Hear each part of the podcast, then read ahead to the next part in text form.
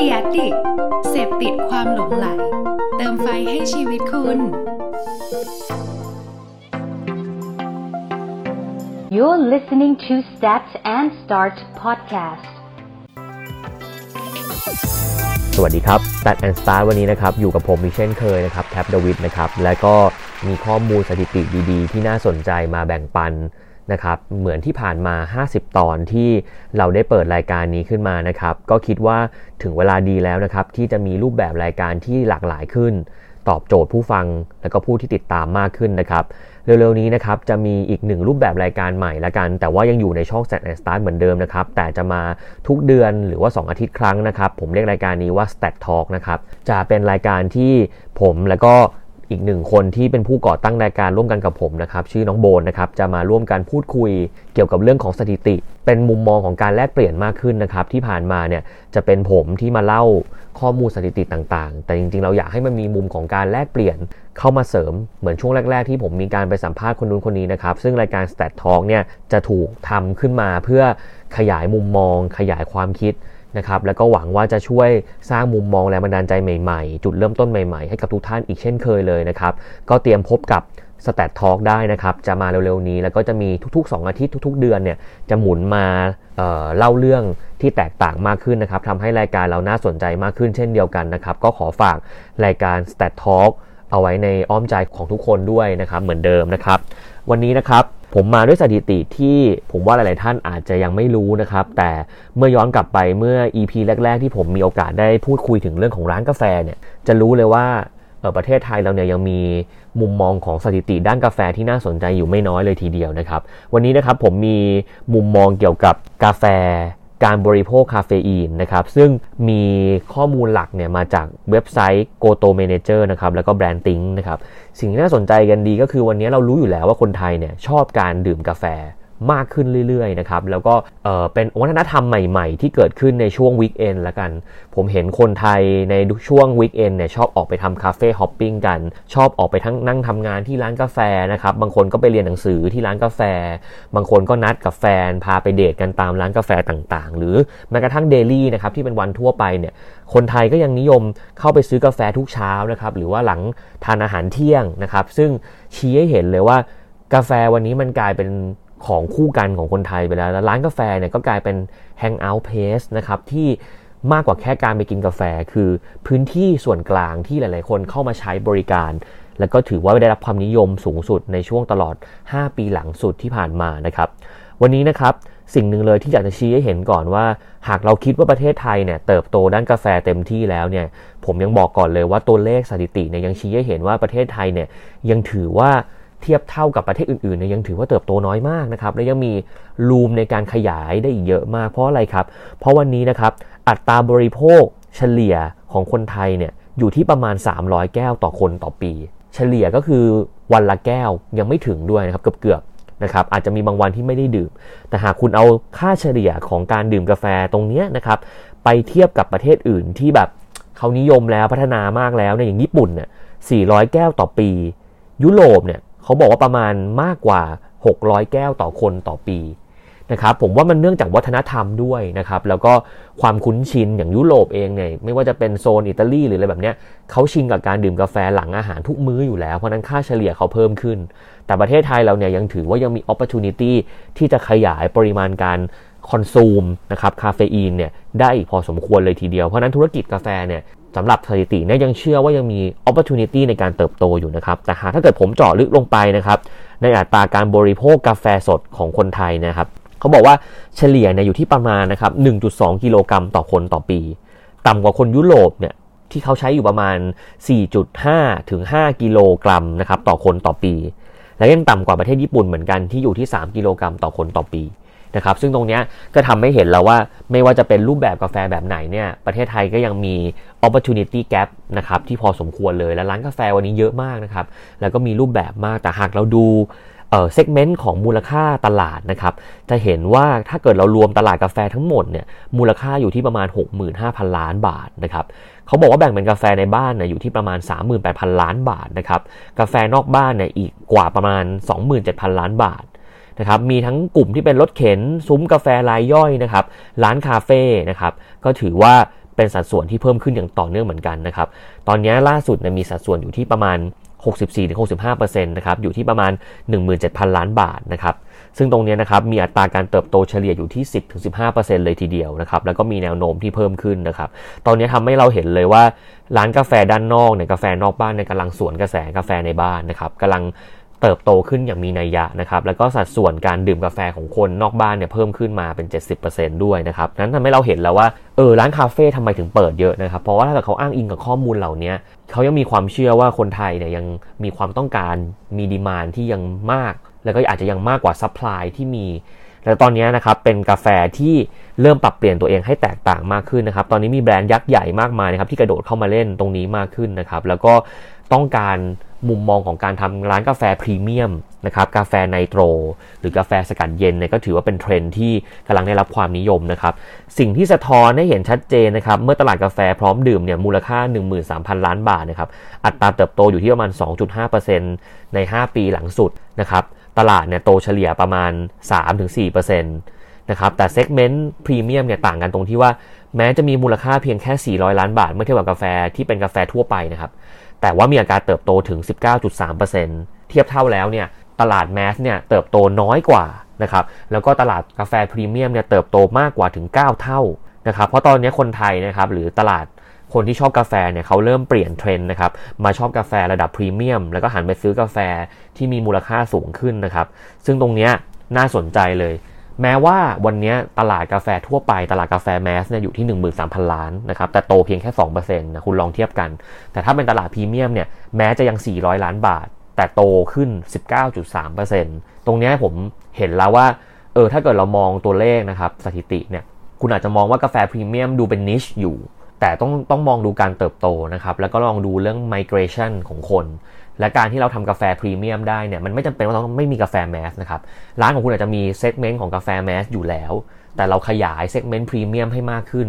มุมมองของ Starbucks เองก็ทำแบบนั้นไม่แพ้กันนะครับ Starbucks มีกาแฟที่เป็นระดับ mass มาก แต่ก็มีเปิดกาแฟที่เป็นระดับ specialty มากขึ้นนะครับมีมูลค่ามากขึ้น แล้วก็ใช้จับกลุ่มที่ต้องการพรีเมียมนะครับซึ่งตรงนี้ก็น่าสนใจ แต่หากเราดูตัวเลขแบบนี้แล้วนะครับ วันนี้คุณรู้ไหมครับว่าเราควรจะดื่มกาแฟมากน้อยเท่าไหร่ ในฐานะผู้บริโภคนะครับเรามีตัวเลขของข้อมูลอยู่เหมือนกันนะครับว่าจริงๆแล้วคนเราเนี่ยไม่ควรดื่มกาแฟเกินวันละ 2 ขวดนะครับเพราะว่ามันจะส่งผลต่อเรื่องของการเขาเรียกว่าหัวใจอะการเดินหัวใจนะครับเรื่องของการนอนไม่หลับ แล้วก็จริง ๆ แล้วเด็กหรือสตรีมีครรภ์เนี่ยก็ไม่ควรดื่มด้วยนะครับแล้วก็ผู้ป่วยนะครับก็ไม่ควรที่จะดื่มกาแฟเยอะเกินไปนะครับ แล้วก็ตรงนี้นะครับเขามองว่า คนเราเองเนี่ยก็มีคำถามมากมายเลยว่าเราสามารถจะตายจากคาเฟอีนได้จริงไหมนะครับคำตอบจากคุณหมอนะครับก็บอกว่ามันอาจจะได้นะครับ แต่ไม่ใช่การบริโภคแบบธรรมดาซะทีเดียวนะครับเขาบอกว่ามันมี research หนึ่งหรือมีเรื่องราวเรื่องราวหนึ่งนะครับเขาบอกว่าย้อนกลับไปเมื่อช่วงเดือนพฤษภาคมที่ผ่านมานะครับหญิงสาวชาวอังกฤษรายหนึ่งนะครับซึ่งถูกส่งเข้าไปที่โรงพยาบาลลอนดอนควีนอลิซาเบธนะครับเนื่องจากได้รับคาเฟอีนเกินขนาดนะครับแต่ไม่ใช่การบริโภคแบบดื่มกินธรรมดานะครับ เพราะเธอเลือกใช้ คาเฟอีนแบบผงที่สั่งออนไลน์นะครับ ซึ่งรายงานเนี่ยเขาระบุผลไว้ว่าร่างกายของเธอเนี่ยมีปริมาณคาเฟอีนมากถึง 20 กรัมนะครับ หรือเท่ากับปริมาณการบริโภคกาแฟ 56 ถ้วยในครั้งเดียว อันนี้น่าสนใจเหมือนกันว่ามันมีมีความอันตรายอยู่เหมือนกันนะครับ โดยปกติแล้วนะครับปริมาณคาเฟอีนที่เกิน 400-500 มิลลิกรัมนะครับสามารถสร้างสิ่งที่เรียกว่าภาวะคาเฟอีนเป็นพิษได้อย่างรุนแรงนะครับ ซึ่งตรงนี้ก็ถือว่าเป็นอาการที่น่ากลัวนะครับ เพราะจะทำให้เรามีอาการกระสับกระส่าย หัวใจเต้นเร็วนะครับ นอนไม่หลับ ไม่สบายเนื้อสบายตัว ซึ่งคาเฟอีนปริมาณ 1-2 กรัม ก็นับว่าเป็นปริมาณที่เยอะแล้วนะครับในวงการการแพทย์เนี่ยเขาบอกว่าเราไม่ควรได้รับคาเฟอีนเกินวันละ 200 มิลลิกรัมนะครับ หรือ 0.2 กรัม หรือเท่ากับปริมาณกาแฟ 2 แก้วนะครับ ถ้ามากเกินกว่านั้นก็จะเริ่มรู้สึกไม่ดีแล้วนะครับ เพราะนั้นหากเราเป็นคนที่ดื่มกาแฟอยู่นะครับก็เช้าแก้วหนึ่งนะครับเที่ยงแก้วหนึ่งก็พอนะบางคนเนี่ยใช้ร้านกาแฟเป็นที่แฮงเอาท์นะครับแล้วเวลาเดินเข้าไปร้านกาแฟเนี่ยก็อดที่จะสั่งกาแฟไม่ได้เนาะก็จะสั่งกาแฟกินโดยประจำนะครับก็อาจจะส่งผลต่อการใช้ชีวิตนะครับแล้วก็สุขภาพร่างกายได้ เพราะนั้นสิ่งสำคัญที่สุดเลยก็คือเราต้องดื่มกาแฟอย่างพอดีนะครับดื่มในปริมาณที่เหมาะสมนะครับ อันนี้ก็เป็นเรื่องที่น่าสนใจเหมือนกันนะครับ หากเราพูดถึงว่าวันนี้กาแฟดีไหมดื่มอย่างไรนะครับ ก็มีข้อมูลที่ออกมาพูดเหมือนกันนะครับ แต่วันนี้อีกเรื่องหนึ่งที่อยากจะนำเสนอนะครับ คือร้านกาแฟเนี่ยมันมีเทรนด์ฮิตอันหนึ่งที่น่าสนใจมากนะครับ จากฐานเศรษฐกิจนะครับเขาพูดว่าตอนนี้ specialty coffee เนี่ยกลายเป็นเทรนด์ฮิตร้านกาแฟไทยนะครับ ทำไมถึงเป็นแบบนั้นนะเขาบอกว่าวันนี้พฤติกรรมผู้บริโภคปรับเปลี่ยนไปแล้วนะครับแล้วก็หลายธุรกิจเนี่ยต้องมีการปรับตัวมากขึ้นเพื่อให้สอดรับกับไลฟ์สไตล์ดิจิทัลนะครับ ตอนนี้คนต้องการแชะต้องการแชร์นะครับผ่านโลกโซเชียลแล้วก็มองว่าร้านกาแฟเนี่ยก็เป็นอีกหนึ่งเทรนด์ที่มีการเปลี่ยนแปลงเร็วนะครับ cycle ร้านกาแฟเนี่ยมีการเปลี่ยนแปลงตลอดเวลานะครับวันนี้ร้านกาแฟไม่ได้เป็นที่นั่งจิบกาแฟอย่างเดียวแล้ว แต่เป็นทั้งที่พักผ่อนทำงานนะครับวันนี้นะครับเทรนด์ร้านกาแฟในประเทศไทยนะครับมีทั้งหมด 5 ข้อนะครับหนึ่ง เขาบอกว่ามันต้องเป็นร้านกาแฟที่มีความเป็น specialty มากขึ้น มีความเป็นไลฟ์สไตล์มากขึ้น เพราะตอนนี้ร้านกาแฟ demand มันเริ่มประมาณหนึ่งแต่ supply มันเริ่มเยอะขึ้นเยอะขึ้นเยอะขึ้นนะครับ เพราะฉะนั้นความที่คุณต้องเป็นกาแฟที่มีตัวตนที่ชัดเจนนะครับ มีไลฟ์สไตล์ที่ตอบโจทย์ไม่ได้ขายแค่กาแฟอย่างเดียวเนี่ยกำลังเป็นที่นิยมนะครับ แล้วก็เน้นความสะดวกสบาย มีเอกลักษณ์ที่โดดเด่นนะครับ เจาะคนรุ่นใหม่นะครับ วันนี้เด็กมัธยมนะครับ เด็กมหาลัยเนี่ย ผมเชื่อว่าร้านกาแฟเนี่ยเป็น destination ของพวกเขาเลยนะครับ หากเราเข้าใจ insight ของเขานะครับ รู้ว่าเด็กกลุ่มนี้ที่เป็นกลุ่มใหม่และมี high demand นะครับ ที่กำลังจะเข้ามาสู่โลกของกาแฟเนี่ยเขามีดีมานแบบไหน เด็กกลุ่มนี้ไม่ได้ต้องการกาแฟ 100%เขาต้องการประสบการณ์ ต้องการเซอร์วิสต้องการ experience นะครับที่ตอบโจทย์ชีวิตของเขานะครับ ดังนั้นตรงนี้นะครับจะเป็นอีกมุมมองหนึ่งที่เราสามารถจะทำเอ่อ experience หรือดีไซน์ร้านกาแฟของเราให้ตอบโจทย์ได้นะครับ มันมีมุมมุมหนึ่งที่ผมเคยคิดนะครับว่า เราสามารถจะทำร้านกาแฟที่ตอบโจทย์การมาอ่านหนังสือของนักเรียนได้ไหม แม้ว่าการทำ24 hours นะครับของร้านกาแฟหลาย ๆ ร้านที่ทำขึ้นมาแล้วทำให้เด็กสามารถมาประชุมได้เนี่ยอยู่ได้ทั้งวันทั้งคืนเนี่ยก็เป็นมุมมองการตอบโจทย์ pain point แบบหนึ่งละ แต่จริง ๆ แล้วมันยังมีประเด็นอีกหลาย ๆ อย่างที่เราต้องไปลองเรียนรู้กับผู้บริโภคนะครับ เราลองถามตัวเองดูว่าเวลาเราไปร้านกาแฟเนี่ยอย่างผมเรียนปริญญาโทอยู่นะครับ การไปทำร้านอาหารกาแฟเนี่ยเรื่องเสียงเนี่ยก็สำคัญ เรื่องพื้นที่ของคนก็สำคัญ เรื่อง facility ก็สำคัญ เราจะสามารถทำให้ design experience ของร้านกาแฟเรามันตอบโจทย์ได้ไหมนะครับอันนี้จะเป็นอีกเรื่องหนึ่งที่ตอบโจทย์เทรนด์เทรนด์นี้นะครับเขาบอกว่าอีกเรื่องหนึ่งก็คือเรื่องของการที่เรามีกาแฟชนิดพิเศษนะครับที่พิถีพิถันในการคั่วบดในการชงมากขึ้น วันนี้นะครับหากพูดถึงกาแฟนะครับคนไทยเริ่มมีความรู้เรื่องเม็ดกาแฟมากขึ้นอาราบิก้าโรบัสต้าเริ่มรู้แล้วการคั่วกาแฟกลิ่นกาแฟ กาแฟโคบรูอะไรอะไรแบบนี้เขาเริ่มรู้ละมุมมองของการ พิถีพิถันในการเล่าเรื่อง storytelling นะครับหรือว่าการนำเสนอ quality ของกาแฟเนี่ยก็เริ่มเป็นที่นิยมมากขึ้นแล้วก็อีกเป็นเป็นอีกรูปแบบหนึ่งที่สามารถทำได้นะครับหรืออีกแบบหนึ่งนะครับที่น่าสนใจแล้วก็เป็นเทรนด์ที่กำลังมาแรงเหมือนกันก็คือ made to order นะครับเฉพาะเจาะจงเลยแล้วก็มีความยูนิคมากขึ้นนะครับแบบนี้ก็น่าสนใจเพราะทุกวันนี้จริงๆเอ่อ personalization coffee เนี่ยนะครับเป็นอีกมุมมองหนึ่งที่จริง ๆ เวลาคนไทยไปร้านกาแฟเนี่ยเขาจะสั่งเมนูกาแฟแบบหนึ่ง แต่ก็ยังเลือกที่จะ adapt ในแบบของตัวเองนะครับเพราะนั้นตรงนี้มันก็กลายเป็น made to order แล้วแหละ แต่ถ้าเกิดเราหยิบตรงนี้มา bro ให้ใหญ่นะครับเรามีวิธีการนำเสนอ personalized coffee ในแบบเราเนี่ย ผมว่ามุมมองเนี่ยน่าสนใจนะและยังไม่ค่อยมีใครทำนะครับ อีกอันนึงก็คือพวกเมนูนะครับที่มีความเป็นเอกลักษณ์รวมถึงการบริการของ ของร้านด้วยที่ต้องมีรูปแบบที่ชัดเจนนะครับ ซึ่งตรงนี้ก็น่าสนใจนะครับ specialty coffee นะครับที่มีเอกลักษณ์โดดเด่นด้วยการคัดเมล็ดพันธุ์ต่างๆเนี่ยก็เป็นอีกรูปแบบหนึ่งที่อย่างที่ผมบอกมันเป็นเทรนด์ที่กำลังได้รับความนิยมนะครับแล้วก็นำเสนอวิธีการคั่ว quality of process นะครับ เป็นอีกหนึ่งจุดขายที่สามารถจะตอบโจทย์เทรนด์เทรนด์นี้ได้ไม่น้อยเลยทีเดียวนะครับ เขาบอกว่าช่วงที่ผ่านมาเนี่ยครับ specialty coffee นะครับ มีการเติบโตมากขึ้นประมาณ 3-5%เลยนะครับ คิดเป็นสัดส่วนนะครับ 10%ของตลาดกาแฟทั้งหมดนะครับ เป็นเทรนด์ที่กำลังมาแรงนะครับ ในอดีตเนี่ยมีตลาดกาแฟพิเศษเนี่ยอาจจะมีแค่ 1%ในการบริโภคทั่วโลก แต่ปัจจุบันเนี่ยทั่วโลกนะครับ specialty coffee เนี่ยเพิ่มขึ้นมาถึง 20%นะครับ แทบจะทุกร้านกาแฟเริ่มมีมุมมองของ specialty coffee มากากขึ้นแล้วนะครับ ซึ่งตรงนี้ Starbucks เองเนี่ยก็มีมุมมองในการพัฒนาตรงนี้เหมือนกันเลยเกิด Starbucks Reserve ขึ้นนะครับ สาขาเซ็นทรัลเวิลด์เนี่ยมีแล้วนะครับ แล้วก็ติดโผ 10 สาขา Starbucks ที่ต้องไปเยือนในปี 2020 จากเทรนด์ทั่วโลกด้วยนะครับ ซึ่งตรงนี้ทำให้เราเห็นแล้วว่า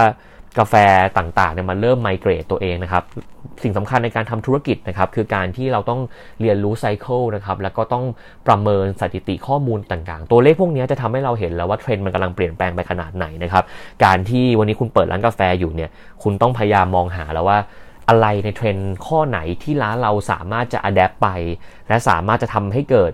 new new business ก็ได้ หรือทำให้เกิด business retention ก็ได้ หรือทำให้เกิดรูปแบบใหม่ๆ ในการทำการตลาดก็ได้นะครับ เพราะฉะนั้นตรงนี้สำคัญมากเลย บางครั้งเรา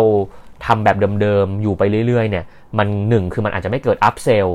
มันอาจจะไม่มีการ cross sell นะครับ หรือ even การเกิด frequency ในการ consumption เนี่ย ก็อาจจะน้อยลงไปเรื่อยๆ ตามช่วงเวลาของมัน ดังนั้น ใครที่ปรับตัวเร็วที่สุดเนี่ย ก็สามารถจะทำให้เราอยู่รอดได้ วันนี้ผมมีเทรนเกี่ยวกับร้านกาแฟมาพอสมควรนะครับ และอยากจะชี้ให้เห็นว่าหากคุณเป็นคนดื่มกาแฟก็ต้องระมัดระวังด้วยเช่นเดียวกันนะครับ ในฐานะผู้ประกอบการเอง ก็ต้องเรียนรู้แล้วก็พัฒนาตรงนี้ต่อไปนะครับ อย่าลืมว่าผู้บริโภคเรามีวิธีการเปลี่ยนแปลง สิ่งสำคัญที่สุดที่ผมย้ำเสมอตั้งแต่การทำ Data Analytics ต่างๆ ที่ผมพูดมาหลาย ๆ ตอนเนี่ยคือการต้องเข้าใจกลุ่มผู้บริโภคของเรา เวลาผมบอกสถิติตรงนี้ไปเนี่ยมันเป็นสถิติในเชิงมหัศภาคนะครับมันเป็นมุมมองของทั่วโลก บางครั้งเป็นมุมมองของทั่วประเทศ มันอาจจะไม่ได้สอดคล้องร้อยเปอร์เซ็นต์กับกับร้านของเราอะแต่มันเป็นแนวโน้มของเทรนด์ที่อยากจะชี้ให้เห็น แล้วก็เริ่ม aware of นะครับแต่หากคุณเป็นผู้ประกอบการจริงๆ คุณควรจะต้องเข้าใจสถิติของร้านคุณก่อนนะครับรู้ว่าร้านของคุณเนี่ยขายแบบไหนตัวเลขของเมนูไหนขายดี ตัวไหนเป็นสัดส่วนขายใหญ่นะครับเป็นรายได้หลัก mainstream ของ revenue เรามาจาก product อะไร การเก็บข้อมูลลูกค้านะครับว่า service แบบไหนคือสิ่งที่เขาชอบ ลูกค้าเรามี demographic สถิติตกอยู่ในช่วงอายุประมาณไหนมากที่สุด แล้วเราเริ่มมีกลุ่มไหนที่เพิ่มขึ้นในทุกๆเดือน พวกนี้นะครับเป็นสิ่งสำคัญที่ทำให้เราสามารถจะมีสถิติอีกชุดหนึ่งเพื่อมาดูและใช้ในการเปรียบเทียบกับสถิติที่เป็นก้อนใหญ่ นะครับแล้วมาเปรียบเทียบกันว่าภายใต้เทรนที่เกิดขึ้นแล้วเนี่ยเรามา analysis สถิติตัวเลขหรือ Data ของร้านเราแล้วเนี่ยมันมีอะไรบ้างที่สอดคล้องในมุมไหนของภาพรวมบ้าง แล้วเราจะ go way ไหน อย่าลืมนะครับในยุคที่วันนี้ Data มันกลายเป็น asset ของธุรกิจทุกธุรกิจแล้วเนี่ยการที่เราต้องมีเนี่ยเราต้อง analyze เป็นด้วย เรา collect data ได้นะครับ แต่ถ้าเรามองไม่เป็นเนี่ยเราไม่เข้าใจมันเนี่ยเราจะไม่สามารถใช้มันในการขับเคลื่อนธุรกิจได้เลยนะครับ เพราะฉะนั้นตรงนี้ยังฝากย้ำเสมอนะครับ เวลาเราฟังสถิติแล้วเนี่ยอย่ามองว่าเวลาผมเล่าพวกนี้ไปแล้วมันจะเกิดขึ้นกับร้านเราโดยตรงนะครับพวกนี้มันเป็นภาพรวมนะครับ แต่ต้องเข้าใจสถิติของร้านเราเป็นหลักนะครับ ลูกค้าเรานะครับ ตรงนี้จะเห็นชัดด้วยแล้วเอามาเอามาเมิร์ชกันเอามาอะไรกัน ว่าอะไรที่มันสอดคล้อง แล้วเลือกตรงนั้นแหละ ที่ใช้ในการขับเคลื่อนธุรกิจนะครับ ก็ฝากไว้ด้วยนะครับ แล้วก็ขอฝากรายการใหม่ที่ย้ำไปช่วงต้นอีกครั้งหนึ่งนะครับ ว่าเราจะมีรายการ Stat Talk เกิดขึ้นนะครับ ซึ่งตรงนี้ก็จะมีหนึ่งผู้ช่วยผมมาช่วยพูดแล้วนะครับ ในช่วงเดือนหน้าสัปดาห์หน้าเนี่ยก็จะเริ่มมีรายการ Stat Talk มากขึ้นแล้วนะครับยังไงก็ขอฝากรายการ Stat and Start ต่อไปนะครับ หากมีตรงไหนที่อยากจะให้เรามาคุยกันนะครับ ท่านผู้ฟังอยากให้ผมพูดเรื่องไหนเนี่ยสามารถจะ request มาได้ คอมเมนต์มาได้ inbox มาได้เลยนะครับ ผมพร้อมที่จะหยิบข้อมูลให้ตอบโจทย์สำหรับผู้ฟังมากขึ้นนะครับก็หวังว่าสถิติวันนี้จะตอบโจทย์นะครับและมีประโยชน์พบกันใหม่ตอนหน้านะครับกับ Stat and Start สวัสดีครับ